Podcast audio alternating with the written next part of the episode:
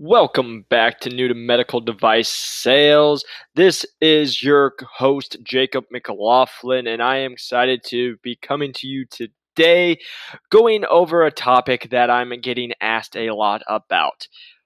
Should you go to medical sales college? This question I'm getting asked a lot, and I wanted to answer it for you guys. For those of you who don't know who I am, my name is Jacob McLaughlin. I am a former personal trainer who is now a full line sales rep in medical device sales with one of the top companies in the world. Um, I was also offered three other jobs by companies on the top 30 list. So if you Google top 30 medical device sales companies, all my offers came from companies from them. And I had no sales experience. Um, and I actually skipped the whole associate sales rep role as well and went into full line sales rep. So I am living proof of someone who can break into the medical sales. Uh, medical sales arena with no previous experience. And today I'm going over medical sales college because this is something I was told I should do. Um, it's something I have a lot of people calling me that are currently in it or have graduated from it. And people are just asking if they should do it. So I just wanted to give you guys a little educational video of what it is um, and then my thoughts on it. So, first off, what is medical sales college? Medical sales college is a licensed and regulated college that emphasizes on medical device sales. They do programs that are 12 weeks. They do even have one that is eight weeks. They focus in on spine, orthopedic, reconstruction, trauma, um, even biologics. They have several different programs and they have campuses throughout the United States, such as Texas, um, Colorado, Arizona, North Carolina, California, Florida, and so forth. Um, and they focus on, hey, we're going to teach you the foundational stuff that you need to know about medical sales. And they are like I said, 12 weeks. They do have an online option, but also with that, um, the cost $14,000 as of today. So $14,000 for 12 weeks, and their um, success rate, what they claim, is 95%. With, with over 95% success rate of their available graduates into the uh, world. So that is what medical sales college is. Now I'm going to give you from my personal experience of people I've talked to um, and what I'm seeing out there in the world.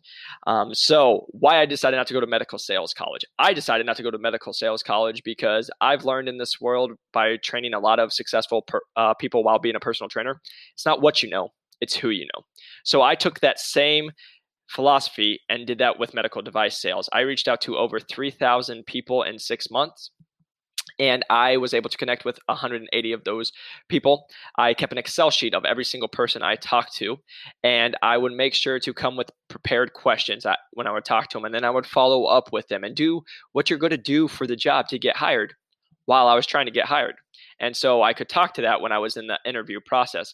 Medical Sales College says, hey, we're going to teach you all the foundational stuff. And after being in the real world, this is the thing you're going to have to go to schooling once you get hired by whatever company you get hired by because you have to go learn your device. So honestly, you're really just learning anatomy and physiology and then again the joints and some stuff specific. But I just talked to a graduate last week who said, I have a degree in kinesiology and we're just learning about physiology and anatomy for the majority of it. Um, and she's like, I haven't learned anything about reaching out, prospecting, all that good stuff. And that is why, for me, I took the opposite route. I have a degree in kinesiology, and I was just like, I'm going to network with as many people as I can to get hired. Um, now, again, it says 90 with over 95% success rate. Personally, from the people I have talked to, I don't believe that because I've talked to several individuals who have all said they graduated with 10 to 15 people in their class. They are two to three months out of being graduated and they still have no jobs and no job offers, no interviews. Um, and then with some of these individuals that I talked to, especially when I was on my journey of breaking in, because they just wanted to see what I was doing when I was getting interviews, they would ask, I would ask them how many people have they reached out to, and they're like, "Oh, I reached out to four people," and I'm like, "Oh, cool. Re- hear back? No, haven't heard back from anyone. And I can't get a uh, job. I can't get an interview." And I'm like, "Cool." And they would ask me how many people I reached out to, and by that time, it would be like, "Hey, I reached out to over a thousand. I've talked to about 52." Oh, wow! And I had had a, j- a job interview. So again, it's just coming down to saying you're going to have to do all this work anyway. You're going to have to go do a training and learn all the educational pieces because you got to learn your actual device, whatever you're getting sold into. But you got to make sure that you're getting in front of the right people. So that's where the networking comes in. And, and even though the certificate might be great, yeah, hey, I went, did this, I did a certification, that I know the the general stuff. Guess what? You're going to learn the general stuff when you go to training. But what they want to learn, especially with new hires, if you're watching this and you're trying to break in, you're coming in as an associate sales rep. So majority of those people are going to work underneath a full line sales rep. You're not selling anything. Your mo- your your job majority time will be doing case coverage, covering the cases full the, for the rep. So learning the uh, anatomy part again, which you'll learn in training, and then you'll be like running trays to hospitals. So that will be majority of your job as an associate for a couple years before you're actually thrown out. Now, if you go to a lower end and you start out as a sales rep, it could be a different story. But for majority of you guys, if you're watching this video and you're trying to break in, you're going to come in as an associate and it's going to be like a two year internship getting paid to be an associate sales rep, learning the job as you do it. Um, so, again, my personal opinion would be save the 14 grand and start reaching out to as many people because it's not what you know it's who you know. That's what's going to get you hired into this job and and again they'll push on hey we're going to get you the vaccinations everything. Guess what you guys? It's like a flu shot and whatever it's 150 bucks. Go get the flu shot yourself. Don't spend 14 grand. Um, they're good they're always going to be pushing on you know, oh, we or help all these people get hired. We do those things. A lot of the times I've heard people who have had success in that is they had a professor who knew someone and they got the job. Again, coming back to your network, who you know, not what you know.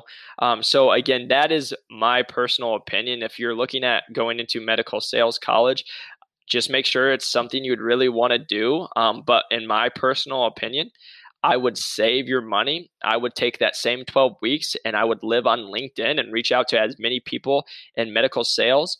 And I would just do the right things of following up, you know, sending professional uh, questions to them or sending professional messages, trying to get coffee with them, you know, following up, doing the job. Again, this is something I touch on on my podcast, New to Medical Device Sales, is – you got to be doing the job while you're trying to get hired in the job because with no sales experience they're going to ask why they should hire you and if you can show why like myself one example i would always say is hey i'm sitting in front of you with no sales experience. That's how i know. I, I did an excel sheet of everybody i've talked to. That's just like when i'm with a doctor you know i learned the what the job description would be and i just did it trying to get hired and then again all the educational part which they are touching on you're going to learn at your company and your sales.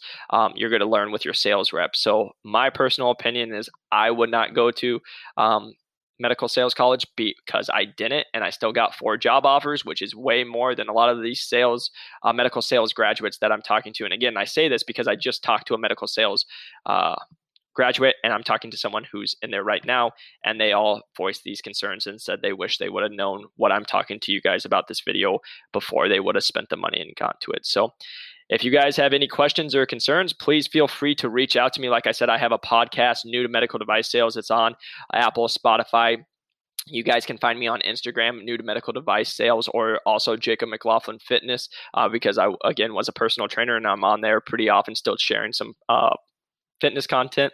I look forward to hearing. But if you guys haven't, please press that like and subscribe button. I really appreciate your guys' time. I hope this helped, and I hope you guys have a great day.